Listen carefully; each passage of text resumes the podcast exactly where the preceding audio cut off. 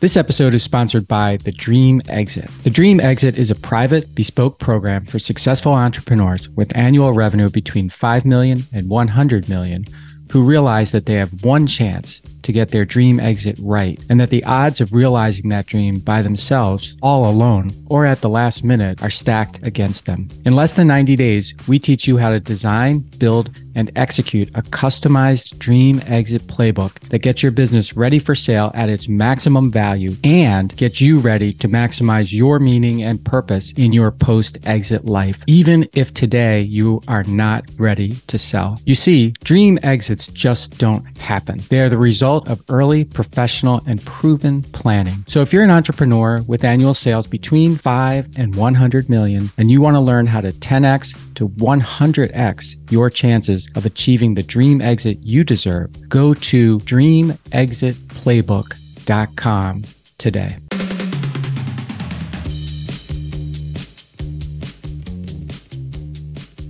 Hey, everybody, and welcome to this Free Thinking Friday solo episode of the How Did It Happen podcast. I'm Mike, and I thank you for joining me today. On last week's episode, I talked to you about the dramatic impact that the shipping container, yes, the lowly shipping container, had and continues to have on the global economy and the world in so many ways. And I, I learned about that from a book called The Box by Marc Levinson, and you should definitely check that out. But anyway, that conversation led me to want to share with you a few ideas from another book that I read called The End of the World is Just the Beginning by Peter Zeihan, Z E I H A N.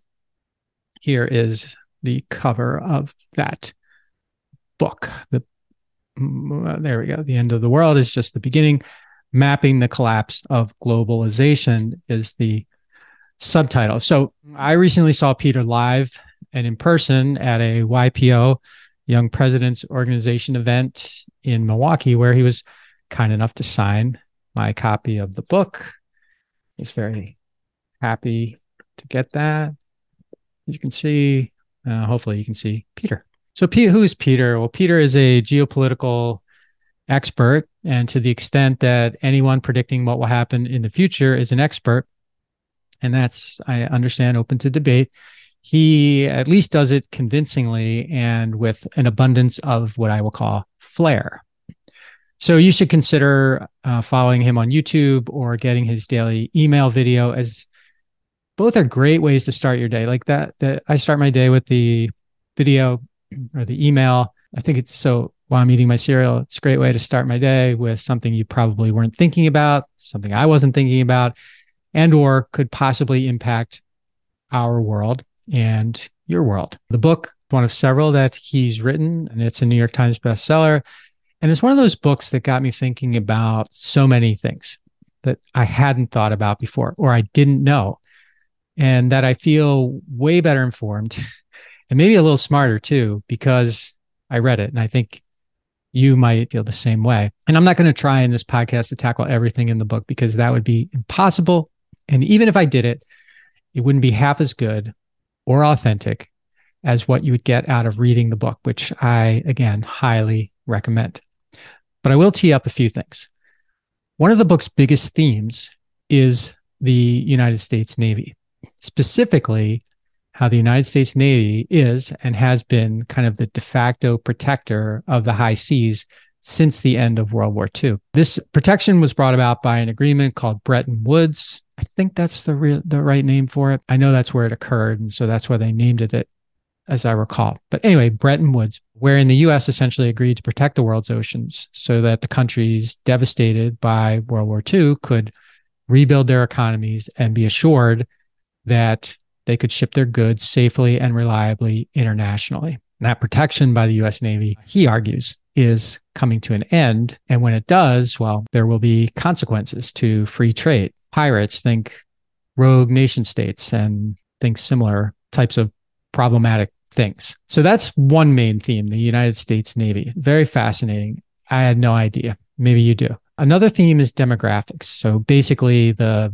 making baby systems of some and many European and Southeastern Asian countries in particular. And they are not good. Now, many countries are not having babies at the replacement rate, which I believe is 2.1 children per family. And as a result, they will or are already are very heavy, top loaded with old people and very light with young people. And for a lot of reasons, this is very bad for uh, these countries' economies. Peter, in particular, is particularly bearish on China. And while many people, interestingly, are predicting that China will replace the United States as the number one global economy and global power in the next decade, he argues instead that China will essentially fall off a cliff in the next decade in both of those areas. And that's just a small, small taste of the book. Uh, if you want to learn more about the end of the world as we know it, which I think that was a REM song for those who remember back a little ways, and uh, who Peter Zeihan thinks will be uh, the world's winners and the world's losers over the next decades, read the book and then make your own conclusions. I'm not sure what he'll end up being right about or wrong about. And it'll probably be a mix. There's no way he's going to be right or wrong about everything for sure. But like I said earlier, you and I are all about learning more. And this book is a great place to do just that. So thank you for joining me today. My goal is to provide you with value with each and every episode. And I hope I hope I've accomplished that today. And I'm always interested in your thoughts. So feel free to reach out and let me know. And if you like this episode and you aren't following the podcast, please hit the follow button, share the episode, and, you know, talk it up.